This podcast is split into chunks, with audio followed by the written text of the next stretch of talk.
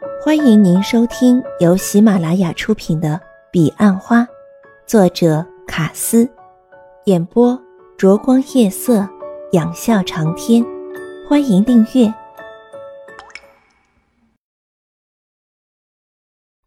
第二十五集。这顿饭，钟兰人足足吃了八个小时，总觉得还有千言万语想要说，却说不完。总感到和欧阳云云在一起时，时间过得特别快，就算是一辈子也不够。忙碌的工作展开在欧阳云云的十二月里，小琪顺利的考过试，一个星期内，欧阳云云就陪他完成了三件。芝荣星期六中午第二次刚考完，先不管结果，欧阳云云也总算松了一口气。每天两个小时的伴读，的确耗费欧阳云云不少时间和心力。考前，钟兰人难得说了重话：“再考不过，这辈子只能靠领救济金了。”下午，大家聚在钟兰人家，少了美美喵，多了小琪和芝荣。好久没有这样相聚了。欧阳云云说：“都是你自己不肯来。”钟兰人说：“芝荣对壁上的收藏极有兴趣，他最大的乐趣也是旅游，而小琪却始终徘徊在欧阳云云的画前，看得出神。欧阳云云之前有暗示邹大业，不要对那间房间多做解释，因此小琪和芝荣并没有去参观，反倒是欧阳云云找了空档，和邹大业走了进去。多了一幅字。咦，云云姐，你什么时候写的？喏，上面有日期，是送给钟大哥十一月的奖品。哦，对不起，云云姐，我十一月业绩还没有完成。你很用心，我对你啊没有话说。欧阳云云的心思都凝聚在那幅自己写的字上，他万没想到钟兰人会将它用如此昂贵的材质裱框。可不可以问云云姐一个问题啊？关于钟大哥的事。欧阳云云知道邹大业想要问的。嗯，你问吧。你有给钟大哥承诺吗？欧阳云云并没有马上回答，他要邹大业和他先走到客厅，坐在画前的沙发上，他才语带无奈的说：“ 没有。”但问题不在他，我知道他人很好，但我的生涯规划里，我不打算这个时候谈恋爱。你真是一个奇怪的人，万一他交了别的女朋友，你不会遗憾吗？欧阳云云侧着头，认真的看着邹大业，也认真的思考了他的问题。嗯，我想我会很遗憾的，但我也不能因为这样就和他在一起。不过我有承诺他，如果要谈恋爱，他是第一顺位。幸好有这样的承诺，不然换了我早就心碎了。三年了哎。欧阳云云笑着说：“ 看不出，原来你这么容易心碎。”他借此话题来改变气氛，然后便起身走进咖啡屋，加入他们。芝荣和钟兰人正在调酒。桌上摆满了一瓶瓶的原料，来的正好，喝喝看芝荣调的淡酒，一级棒。钟兰仁说：“我不喝酒的，不过既然是芝荣调的淡酒，当然要品尝一下。感觉像鸡尾酒。”欧阳云云的感觉引来钟兰仁和芝荣一阵笑。可见云云姐，你喝过鸡尾酒。小琪说：“我不能喝酒。”欧阳云云说：“我小时候啊，连吃酒酿都会醉。”欧阳云云的话并不夸张，因为事实证明，才一口淡酒，他已经满脸通红。晚上，钟兰人请吃韩国烤肉，众人在欢乐中结束了聚会。钟兰人送欧阳云云回家，车到楼下。钟兰人依然用那不舍的眼神向欧阳云云道别。今天很累了。欧阳云云给了他一个温柔的笑眼，但他的话却让钟兰人无限遐思。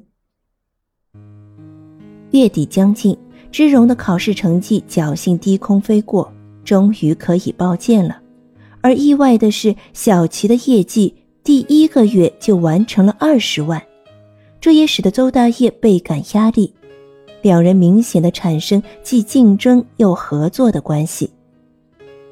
韩姐的外甥女也在千呼万唤中来上班了。由于韩姐不带组织，所以就排在朱蒂斯下面。朱蒂斯两年来没带直属了，看来这回他下了很大的决心。钟兰人的业绩已完成了八十，都是干染的。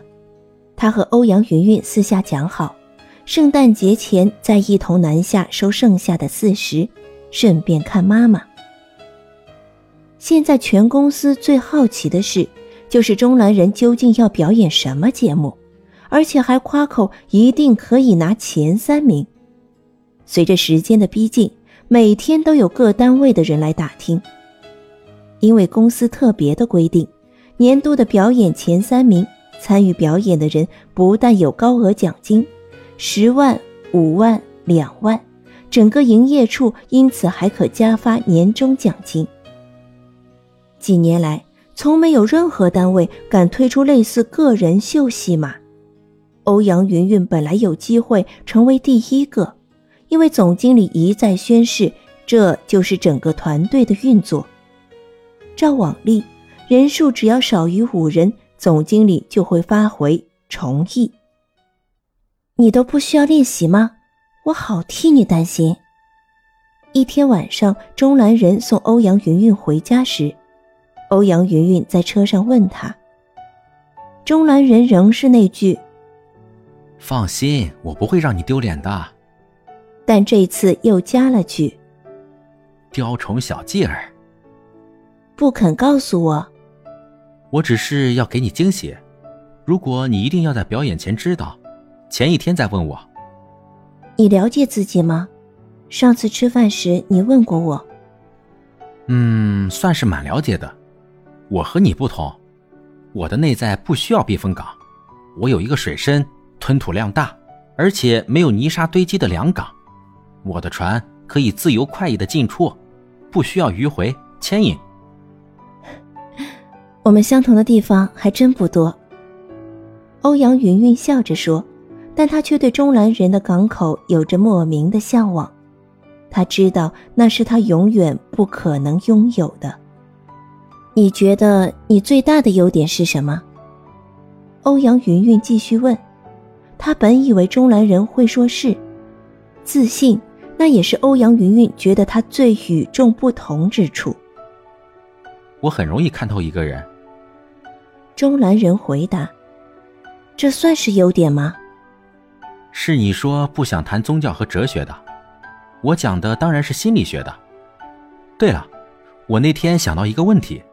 美学算什么？跟宗教和哲学有没有关系啊？欧阳云云知道自己掉入他的语言陷阱中，他并不打算挣扎或抵抗，而是选择直接跳出来。你了解朱蒂斯吗？你认为他的能力怎么样？朱蒂斯嘛。钟兰人看了看欧阳云云，嘴角微笑。我想我是很了解他的。只是我怕我说出来你会不愉快。难道他在你眼里竟如此不堪？欧阳云云果然显露出不悦之情。不不，刚好相反。钟兰人忙说。欧阳云云没搭腔，等着钟兰人的解释。他能力很强，怎么说呢？这样说好了，如果他嫁的是总经理，他的成就。绝对不在卡瑞娜之下。我知道你的意思了，问题出在威大哥。当处经理要撒得开，大开大合的路才走得出来，不只是做业绩带组织。那他该怎么做？我告诉他很多次，人要一个一个争，不要再想去挖角，而且要朱蒂斯下来带组织，尤其是总经理那边，最好是由朱蒂斯去沟通。呃，会有很大差别吗？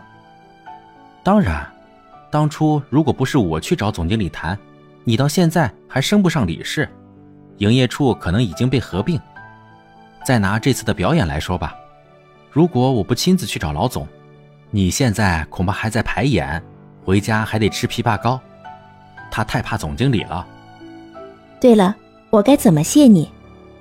欧阳云云说时，车已到家，他正准备下车，嘴角还含着尚未消失的笑意。请我上去喝茶，保证纯喝茶。钟兰人完全没有心理准备。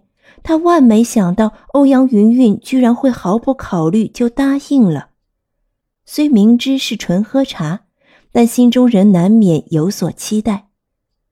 楼下的管理员看到钟兰仁和欧阳云云一同要上楼，仔细的打量着钟兰人，并对欧阳云云投注极为关切的眼神。欧阳云云笑着对他说：“ 嘿，伯伯，你放心。”他只是上来喝杯茶。哎，我这里有茶。管理员说，并做出欲奉茶的姿势。钟兰人和他相视了几秒，然后两人相继大笑。不逗你玩了，上去吧。进电梯后，钟兰人说：“很少遇到这样幽默的管理员。”嗯，他们对我都很好。欧阳云云说。我觉得住在这里很安全。啊，我住的地方很简单。欧阳云云先将住处向钟兰人简述，就是一般的单人小套房，七平大小，一间房间，一间浴室，一张床，还有一张桌子，两个活动衣柜。我卖过房子啊。钟兰人说，此时欧阳云云已经打开房门，他和钟兰人走进房间。房里摆设果如欧阳云云所说，但桌角多了台 notebook，浴室边的墙角还有一个小冰箱。意外的是，冰箱上居然有一盆菊花。除此之外，欧阳云云也没有提到那宜人的清香。而他也是第一次见到女孩子书桌和梳妆台共用。哎，你喝鲜奶还是果菜汁？欧阳云云打开冰箱，问钟兰人：“我在家不喝茶，也不喝咖啡，反正你也不是要来喝茶的。”钟兰人笑说：“那瓶鲜奶过期了吗？”欧阳云云倒了杯给钟兰人：“昨天晚上才买的，吃救心最好不要喝鲜奶，不然啊，药效会中和。”钟兰人大笑一阵后，一口气便把鲜奶喝尽。你打算什么时候下逐客令？好的客人不会等主人下逐客令的。你今天心情好像不错。怎么说？你居然会让我参观你的闺房？